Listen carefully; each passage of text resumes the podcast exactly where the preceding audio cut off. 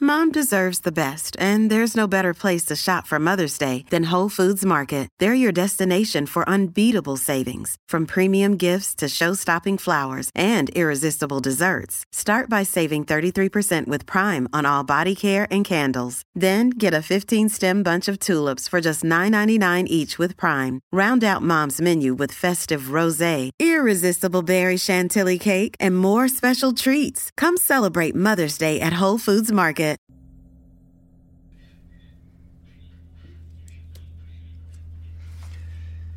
Hey kids, I'd like to introduce you to a new podcast you're going to love. On behalf of myself, Morgan Rector, of one of the most horrific true crime podcasts, Human Monsters, I'd like to ask you this question Do you like to travel? Do you like picturesque locations and getting away from it all? Fun fact there is a morgue on every cruise ship. After all, People die everywhere. Why wouldn't they die on a cruise ship in the Bahamas? Well, this new podcast has all that and murder. Murder. It's called Slaycation, and it's a darkly humorous look at murders and mysterious deaths that took place on vacation.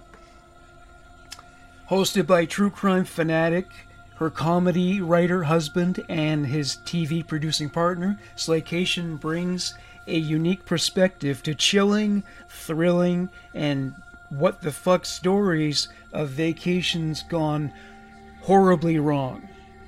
From the twisted tale of Harold and Toni Henthorn, whose romantic anniversary in the Rocky Mountains ended with one of them falling off a cliff, to Angelica and Vincent, two recently engaged lovebirds whose Hudson Valley kayaking adventure ended underwater. Each episode of Slaycation will have you asking accident or murder? But it's not just the stories that'll intrigue you. It's the discussion between a long-time married couple and business partners who happen to be Emmy nominated TV producers each episode of Slaycation also includes humor, takeaway, and travel tips that will keep your next vacation from being your last. If you're ready to pack your body bags, Slaycation is available on all major podcast platforms. Search for Slaycation on Apple Podcasts, Spotify, or wherever else you get your podcasts.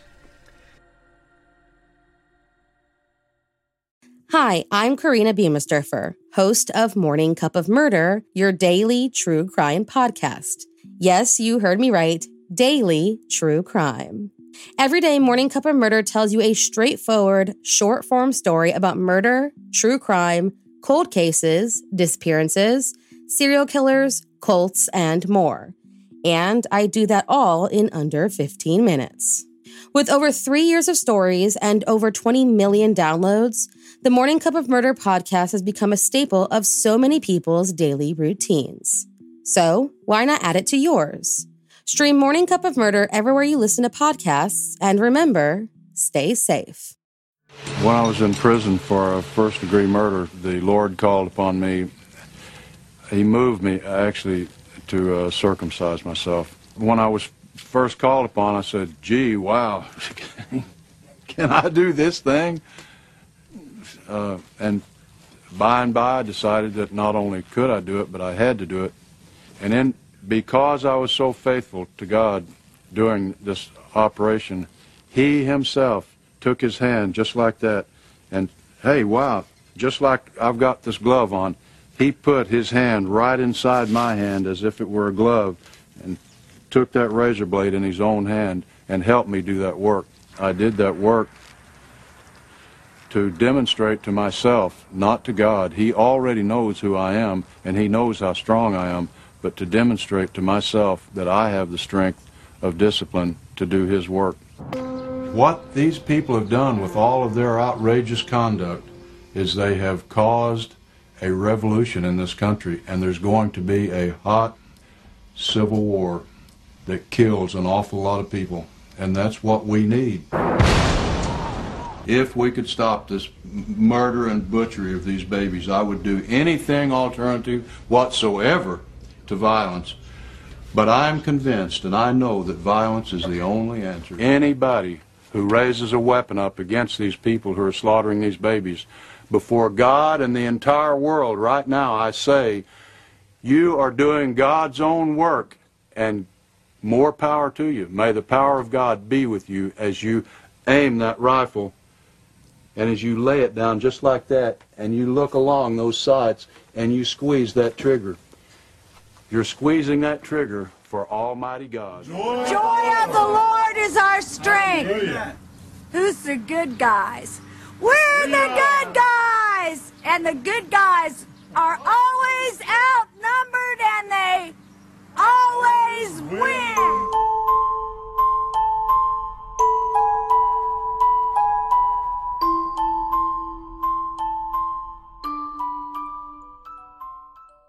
Welcome to the Human Monsters Podcast. Today we look at the 36 year reign of terror by pro life terrorists, Army of God. In May of 2019, eight of America's states passed bills to limit access to abortion. Georgia, Kentucky, Missouri, Mississippi, and Ohio voted to ban abortion in almost every circumstance, prohibiting the procedure entirely after the detection of a fetal heartbeat, which can be traced after six to eight weeks of pregnancy. Alabama's bill proposes criminalizing abortion for any reason, including rape and incest. They would only allow an exception in the event that the mother's life is put at risk by a troubled pregnancy. Utah and Arkansas opted to limit abortion to the middle of the second trimester. These restrictions could challenge the constitutional right to have an abortion as guaranteed by the outcome of Roe v.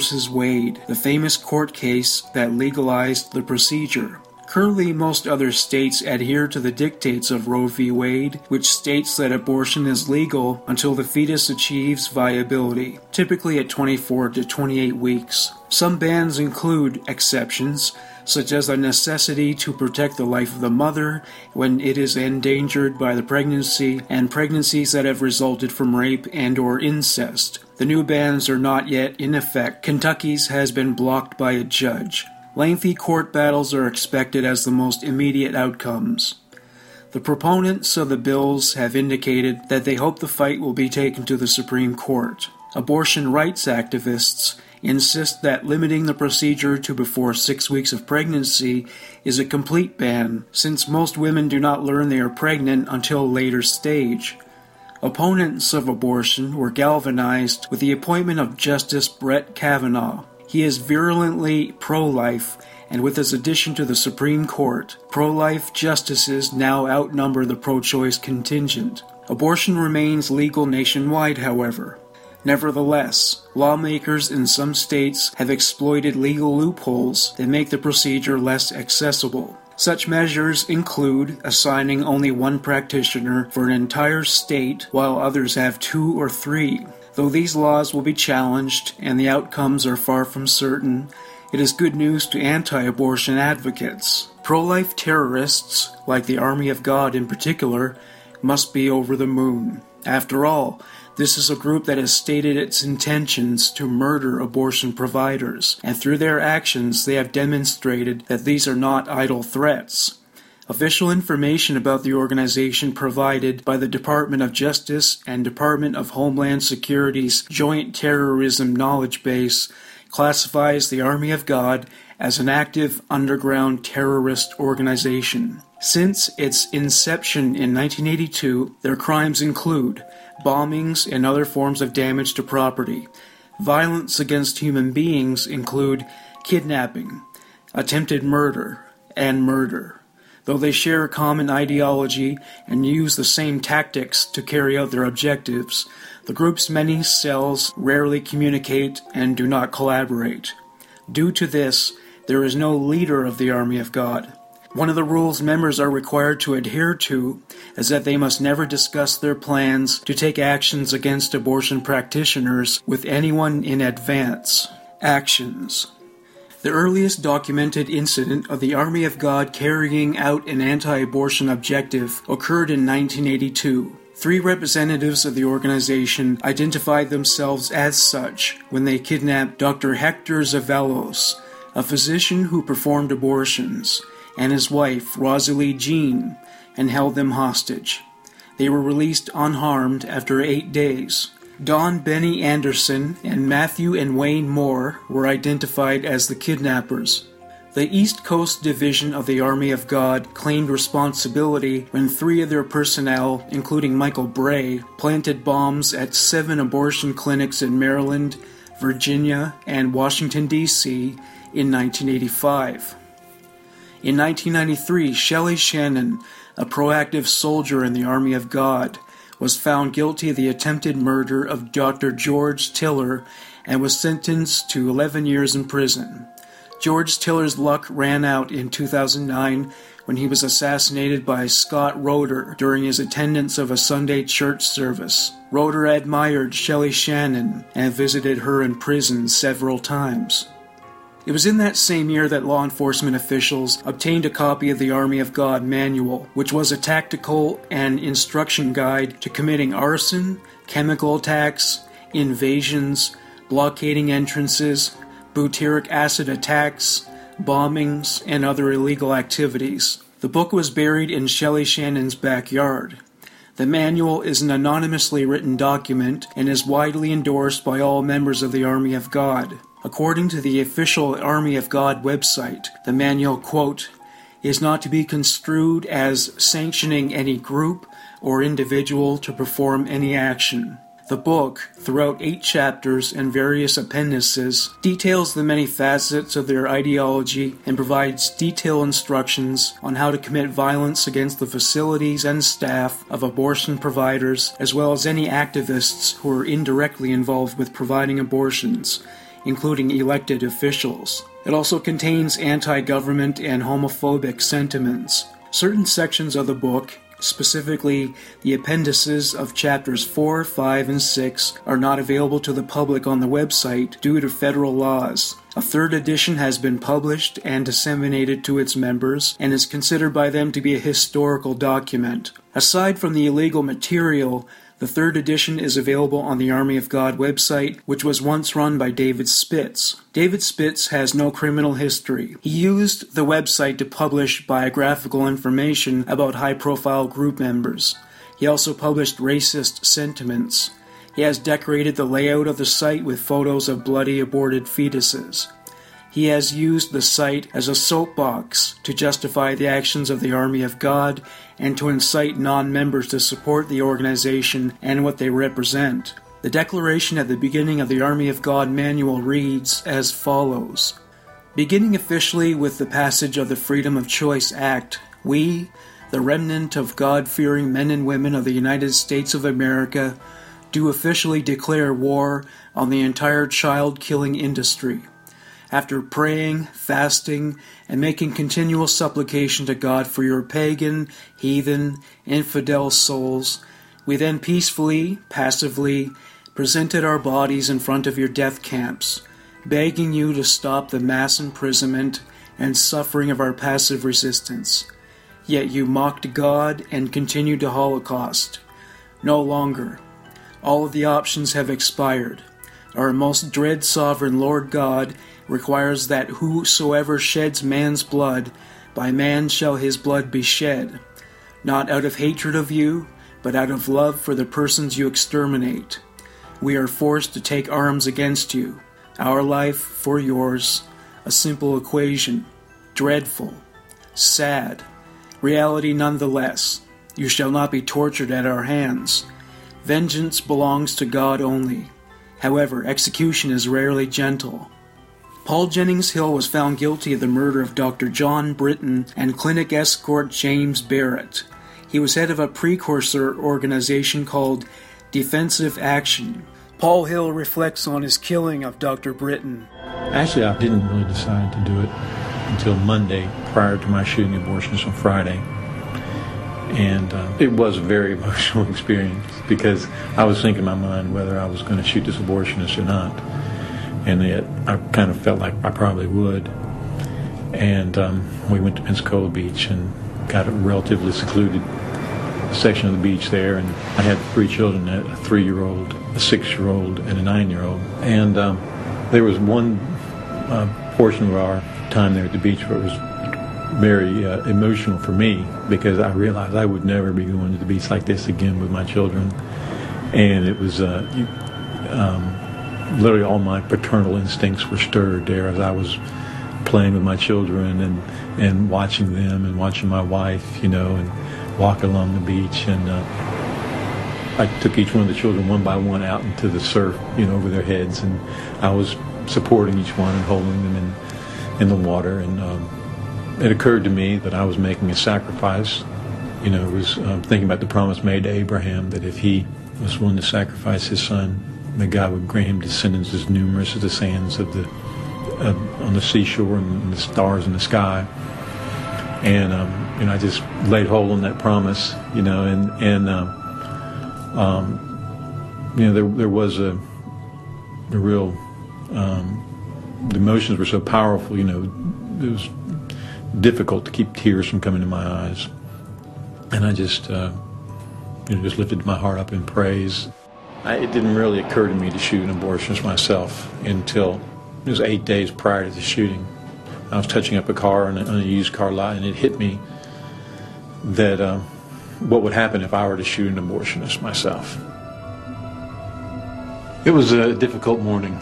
I had stayed up late the previous night preparing virtually my every move so I could just force myself to go through them. I thought I was going to be full of righteous zeal to carry out the, the shooting, but I wasn't. My, my my stomach felt like a bottomless pit, you know, and, and I uh, uh, the norm the normal zest and zeal I have in life was just missing. It, it was it was very difficult. Um, I'm smiling now about it, but I wasn't smiling then. It was a very grim task. They pulled in past me and uh, parked, and I took about 10 steps to where I had laid my shotgun and pulled it out. And um, there was a wooden fence that at that point it scared me from their view.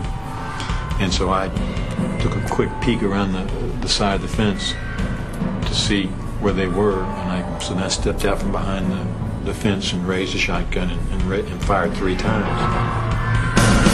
There's absolutely no question that an example is, is one of the best teachers. And also no question that I hope others will act in ways similar to the way I acted.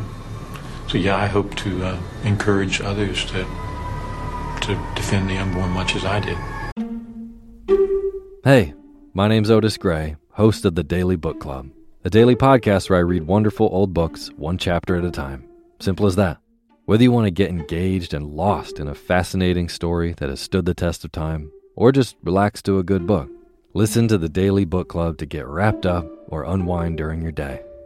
We'll read classic stories like Pride and Prejudice, The Enchanted April, The Wind in the Willows, beautiful stories all told from start to finish. And you can even do a real book club. Tune into the Daily Book Club Discord and discuss the readings with other book club listeners. However, you want to listen, it's your choice. Subscribe to the Daily Book Club on Spotify, Apple Podcasts, and everywhere else.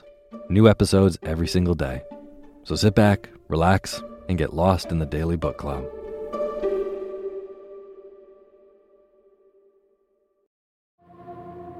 Rex Heuermann is a demon that walks among us, a predator that ruined families. The Lisk Long Island serial killer podcast was shocked when the news broke of Rex Heuermann's arrest. After more than a decade of searching, law enforcement officials had finally pieced together enough evidence to bring formal charges against Rex Heuermann. Initially charged with three murders, Heuermann is now officially charged with all four deaths in the Gilgo 4 case. I'm your host, Chris Moss, and the Lisk podcast will be releasing new episodes with interviews and fresh insight on the case as Rex Heuermann awaits trial in Long Island.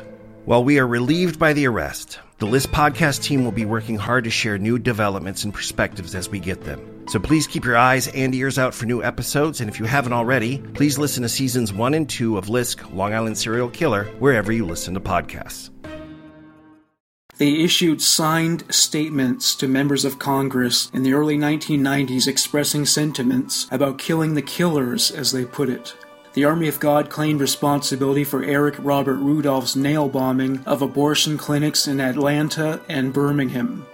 He also nail bombed a lesbian bar. The group mailed a death threat to former Supreme Court Justice Henry Blackmun, who wrote the majority opinion for Roe v. Wade. The following is a list of other key players in the Army of God Clayton Waagner, acting on what has been referred to as the Virginia Dare chapter of the Army of God, mailed over 500 letters containing white powder to 280 abortion providers in 2001. The letters claimed the powder was anthrax. Though testing of the substance disproved this, the tactic was nevertheless effective as a terror measure. The public's fear of biological warfare was on the rise at the time due to a then recent spate of real anthrax attacks. Waagner had a history of criminal acts and was well known to law enforcement officials. He eluded arrest for years by using a number of aliases. He was alleged to have mailed the letters after escaping from Dewitt County Jail in Clinton, Illinois, where he was remanded for other crimes.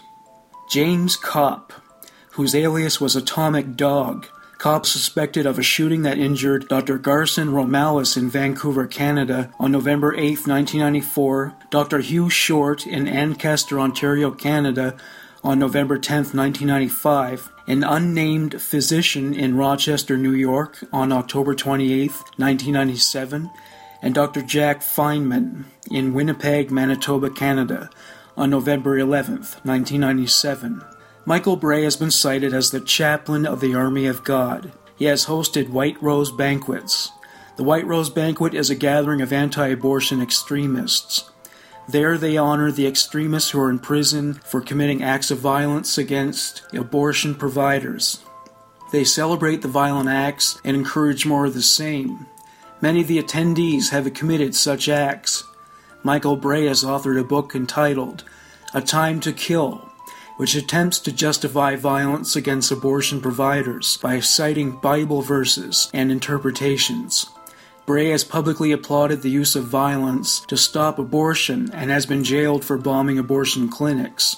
Neal Horsley was featured in the HBO documentary Soldiers in the Army of God. He hosts the Nuremberg Files website, wherein he once posted the names and personal information of abortion providers. The website was considered by many to be a hit list. Another of Horsley's websites contains posts of photos and videos of patients, staff members, and physicians entering and exiting abortion clinics. He was forced by court order to remove the personal information of abortion providers, which had been utilized by assailants to carry out violence against the individuals listed. The only way we really can stop legalized abortion is if we, the people, can find enough a, a state that's willing to secede and in the threat of that secession movement wake the majority up and make the majority ask themselves are they willing to see the United States of America destroyed in order to perpetuate legalized abortion?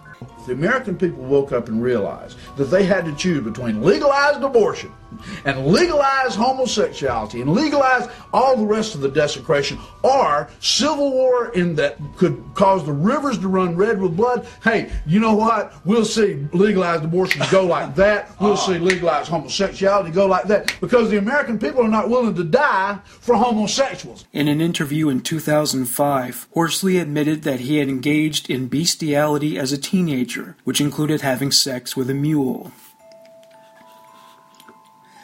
Michael Griffin murdered Dr. David Gunn in Pensacola, Florida. This was the first documented murder of an OBGYN, wherein the murderer stated explicitly that they intended to prevent a doctor from performing abortions.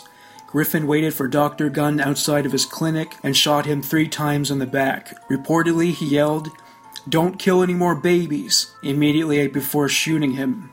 Griffin did not attempt to deny his culpability for the shooting, telling police when they arrived at the scene, We need an ambulance. Reflecting on the shooting, he said, When I finished shooting, I laid the shotgun at my feet and walked away with my hands held out at my sides, awaiting arrest. I did not want to appear to be threatening anyone when the police arrived, he wrote. I was relieved when they cuffed me.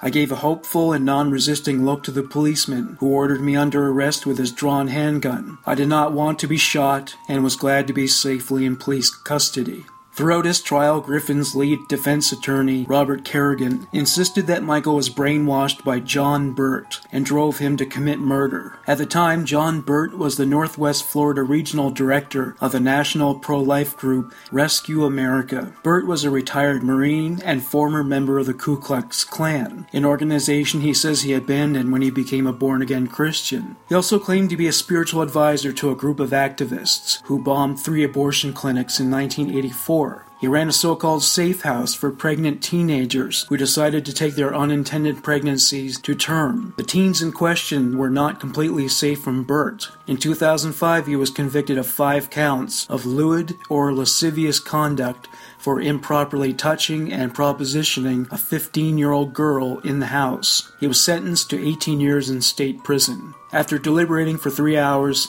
the jury found Michael Griffin guilty on March 4, 1994. He was sentenced to life in prison. The murder was one of the catalytic forces in creating the Federal Freedom of Access to Clinic Entrances Act. Paul Jennings Hill, on the other hand, was inspired to issue the first defensive action statement, which was signed by 30 anti abortion leaders. They claim the document justifies the killing of abortion providers. Anti abortion activist John Salvi walked into a Planned Parenthood clinic in Brookline, Massachusetts. Is this Planned Parenthood? he asked the receptionist. After answering to the affirmative, Salvi pulled a rifle out of a duffel bag and shot her in the neck, killing her. He wounded two others. Salvi drove across town to another clinic and killed a receptionist there, Lee Ann Nichols, and wounded two other employees. This is what you get, Salvi said as they bled. You should pray the rosary.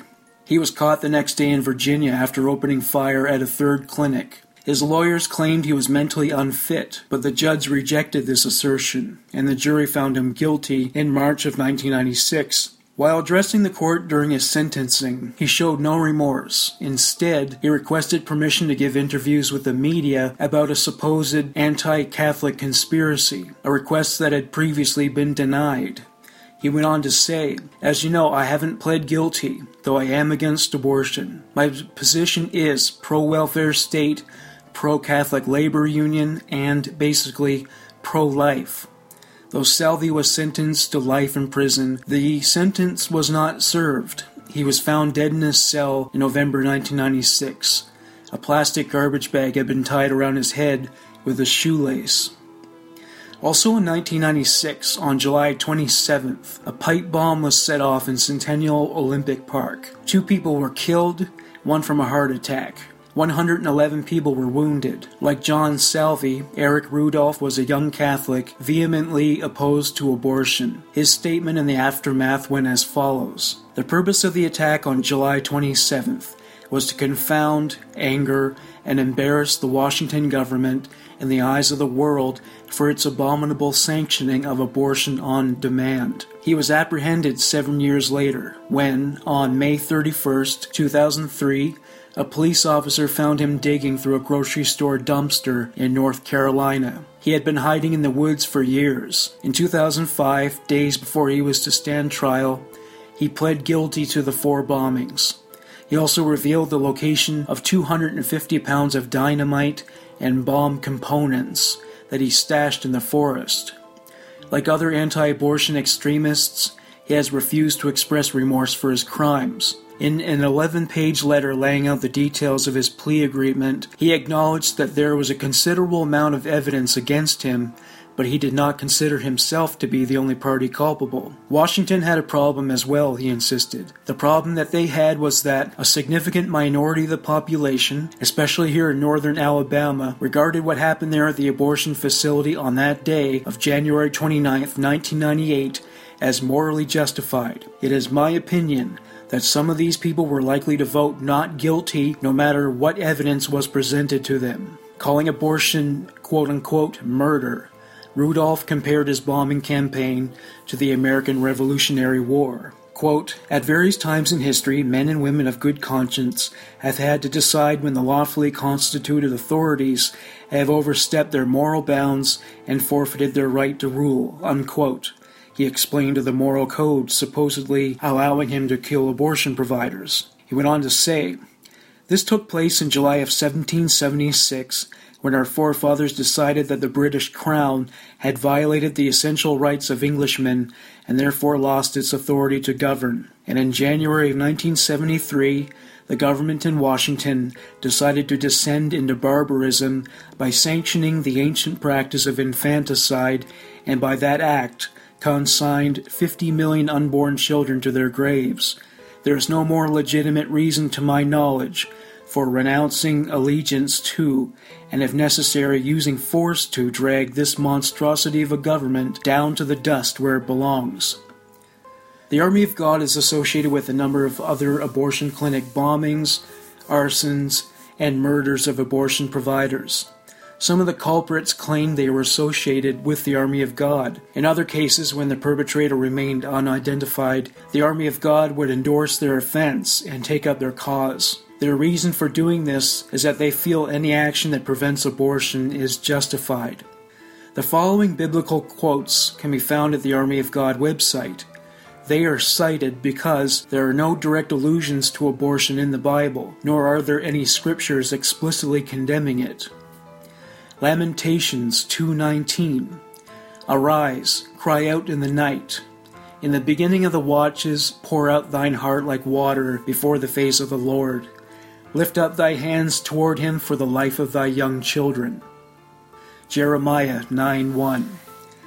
Oh, that my head were waters, and my eyes a fountain of tears, that I might weep day and night for the slain of the daughter of my people. Psalm 94:16. Who will rise up for me against the evildoers? Or who will stand up for me against the workers of iniquity? These verses encourage empathy for the victims and survivors of tyrannical rule. On the Army of God website, they have been taken out of context and misinterpreted as being explicitly anti abortion. Note, theologians have not cited these scriptures as insinuating anything relating to abortion within their subtext. The following is a quote from a piece on the Army of God website entitled a biblical analysis and apologetic on the use of force to save human life. It was written by Cathy Ramey for Advocates for Life Publications in Portland, Oregon. The following is an excerpt from that piece. To the interested onlooker, there arises an important question. If the unborn are really being quote unquote murdered by these perpetrators of abortion, and if the unborn are fully human as those in the Christian camp claim then why is there this great confusion over the rightness or wrongness of using force in their defense? Certainly, we allow great latitude in the use of violence or force for self defense and the defense of other innocent born persons at risk from an unjust aggressor. So, why not for the unborn? She explores the idea that her organization is hypocritical in violating the sixth commandment, that being, Thou shalt not kill. The word kill, ratzak, in the sixth commandment is one of seven Hebrew words in the Old Testament used to describe the taking of life in one way or another. It is important to define the specific meaning of this word to determine if this law was actually violated by Griffin, Shannon, and Hill. Ratzak appears 47 times in the Old Testament. It is never used in the context of legitimate war or in the case of self defense. Exodus 22:2, Accidental killing. Deuteronomy 19:5 or in the execution of a person who has forfeited his life by, quote, shedding man's blood, Genesis 9:6. It is also not used in the text describing how Moses slew the Egyptian taskmaster, Exodus 2:12. All of these scriptures use a different word not found in the sixth commandment. And clearly, Scripture supports certain kinds of killing as viscerally regrettable but right nevertheless. In fact, there are times in Scripture when God commanded the killing of individuals even outside the context of war. Exodus 21:12 to 17 and then 29, Leviticus 20 to 1 to 5, Deuteronomy 17 to 2 to 7, 2, Kings 9 6 to 10. Therefore, when the word says, It is mine to avenge, I will repay, says the Lord. Romans 12:19. There is a direct connection and precaution aimed at both individuals and governors against usurping the role of God that relates directly to this sixth commandment. Only two verses later, there is a designation as to whom God has delegated authority to in order to avenge wrongs done in the past. Romans 13:1. The government then, and not the individual, has the right to punish for past offenses. But even here, government to maintain its legitimacy Proverbs 16:12 is entrusted to act justly by punishing those who are wicked and rewarding the righteous. The specific standards to determine who is wicked and who is righteous is clearly articulated throughout scripture. Likewise, there is a similar pattern in scripture that condemns those like abortionists who, quote, lie in wait for someone's blood, Proverbs 1:11, and it is specified that, quote, the Lord hates hands that shed innocent blood, Proverbs 6:17 and 8. They are, in fact, the very ones that a righteous and legitimate ruler would seek to punish. These sentiments, among others, provide the so called justification for injuring and murdering healthcare workers across the United States and abroad to achieve their objectives as the self righteous and self appointed guardians of the unborn. Has it not occurred to the army of God that the flood spoken of in the Bible that nearly wiped out the entire human race killed millions of pregnant women? Wouldn't that make it the largest act of mass abortion in history? The army of God have not just limited their aggression to abortion providers and peripheral staff. They have also intimidated and harassed patients who needed reproductive health care, which has not always involved abortion.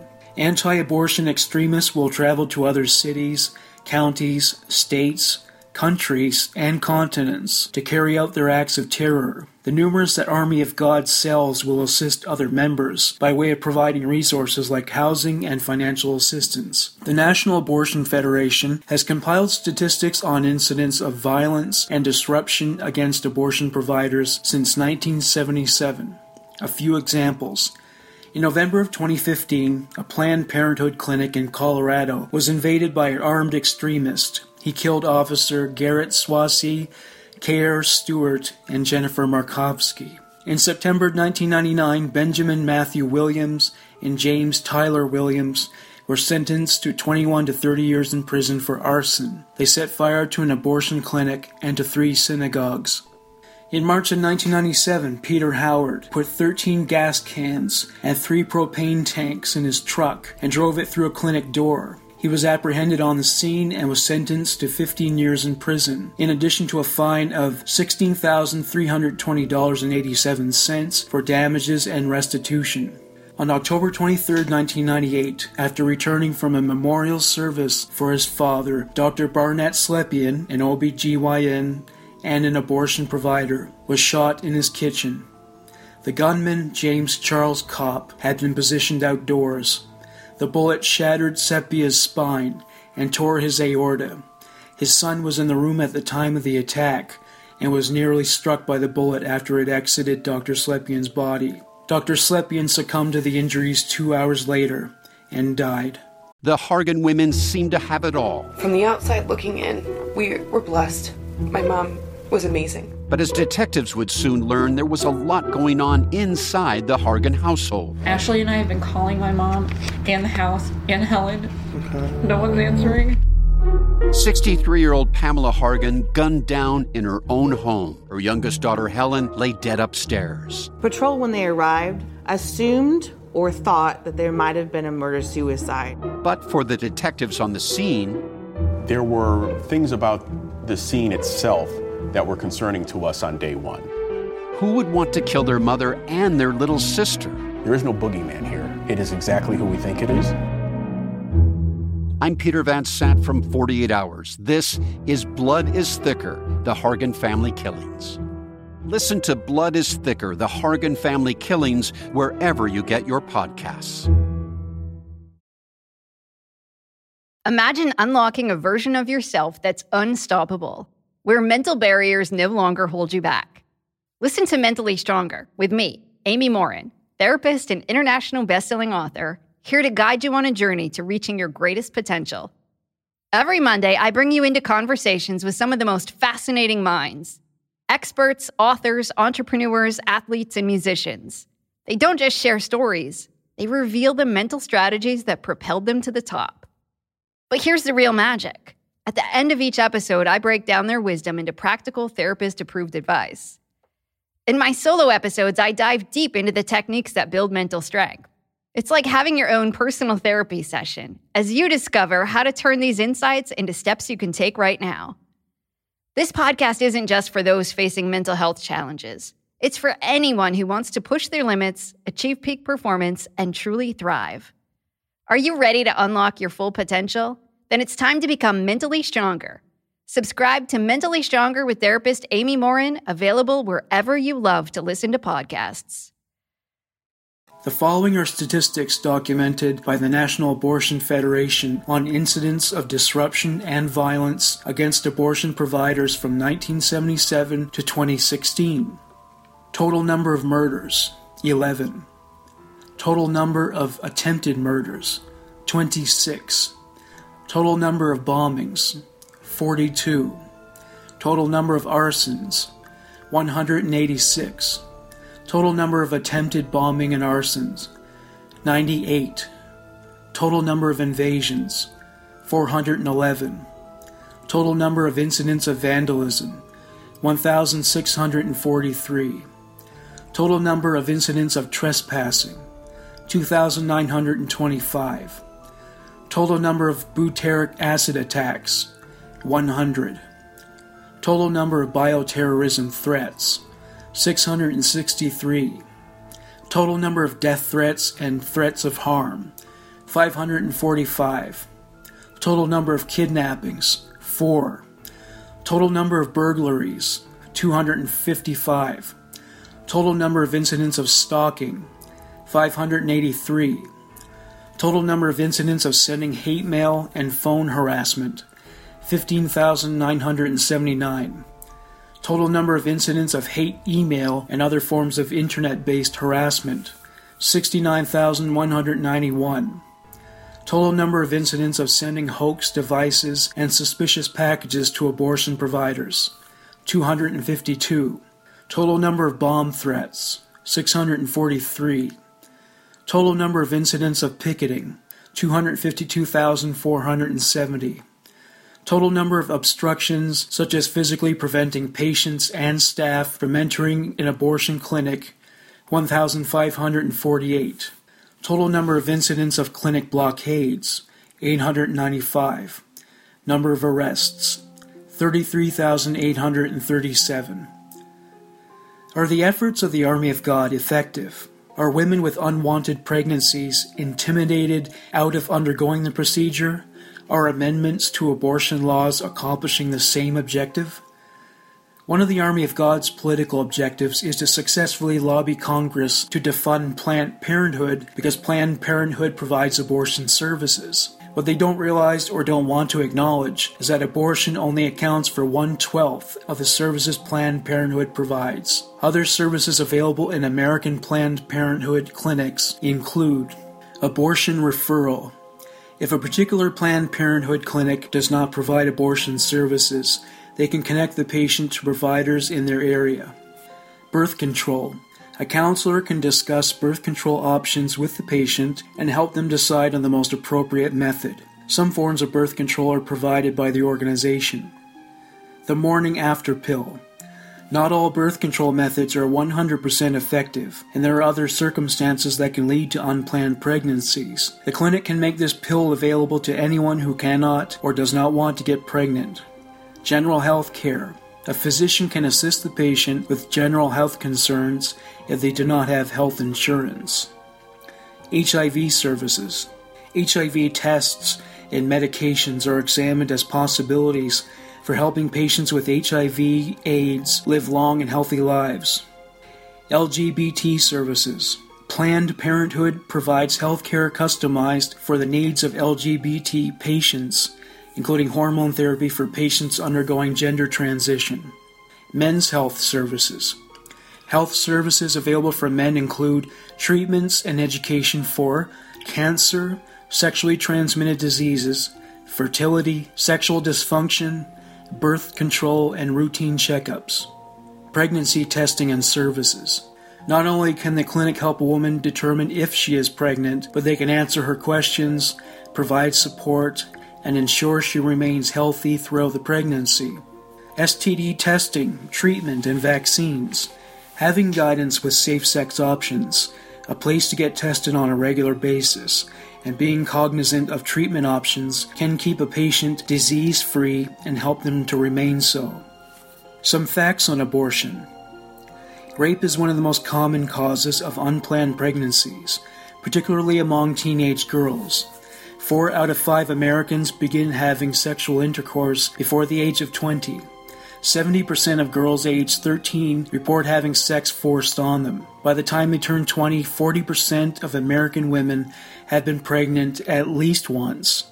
Many of them have had little to no education on reproduction and understood little to nothing about birth control. Some of the challenging consequences of becoming pregnant as a minor, including dropping out of school, receiving inadequate prenatal care, and relying on public assistance to care for the child.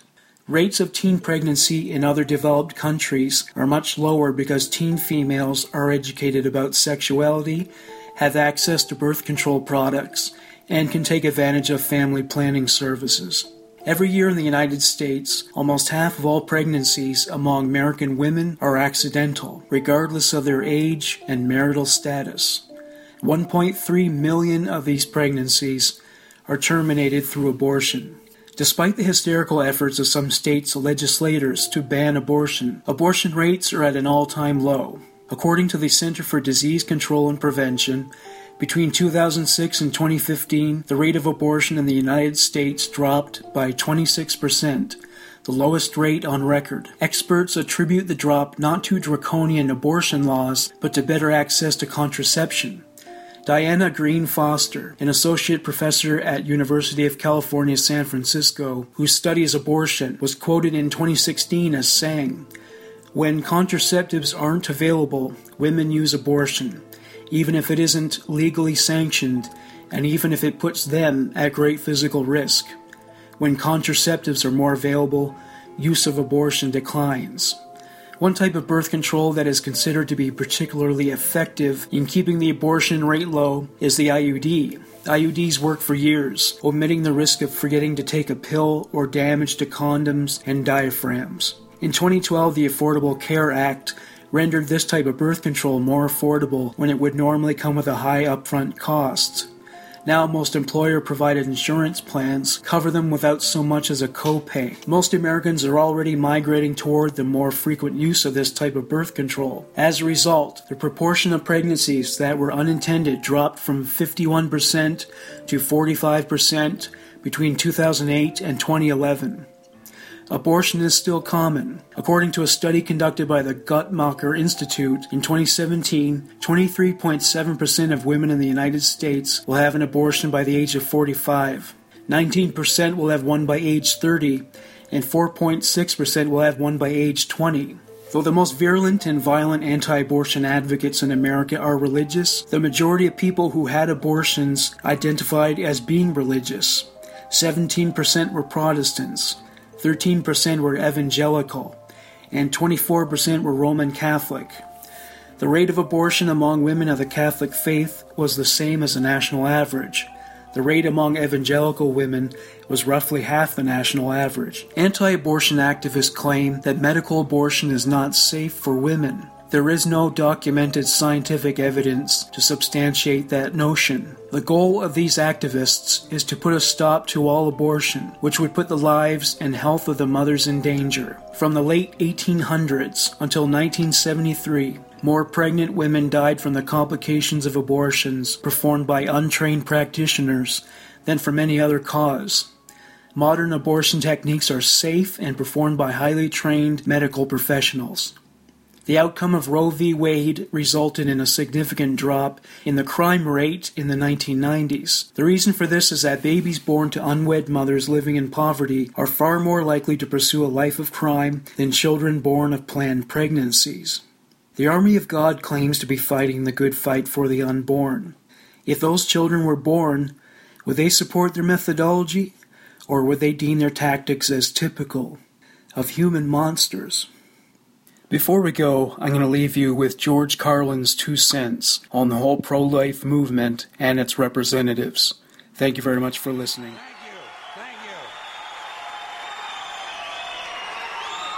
Why? Why? Why?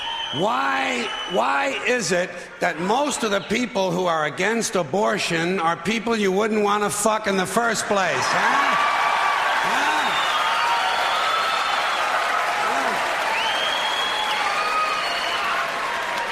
Boy, these conservatives are really something, aren't they? They're all in favor of the unborn. They will do anything for the unborn. But once you're born, you're on your own. Pro life conservatives are obsessed with the fetus from conception to nine months. After that, they don't want to know about you. They don't want to hear from you. No, nothing. No neonatal care, no daycare, no Head Start, no school lunch, no food stamps, no welfare, no nothing. If you're preborn, you're fine. If you're preschool, you're fucked. You're fucked.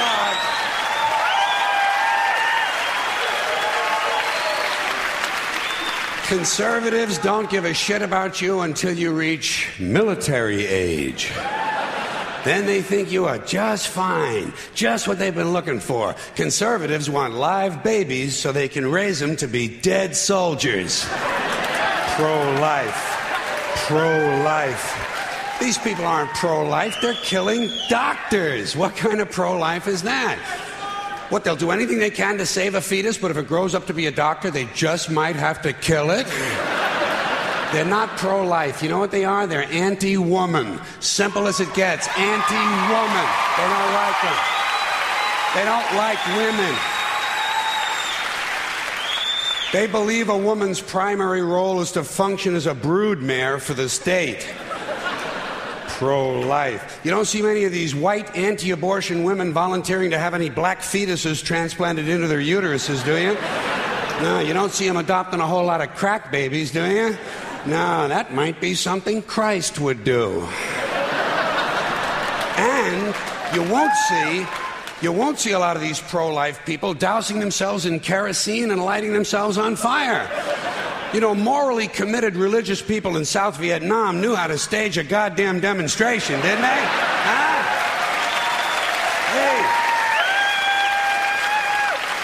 Hey. They knew how to put on a fucking protest.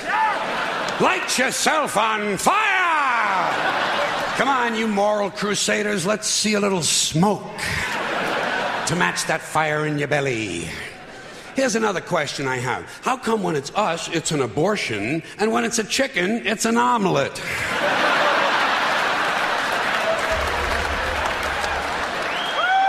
Wait.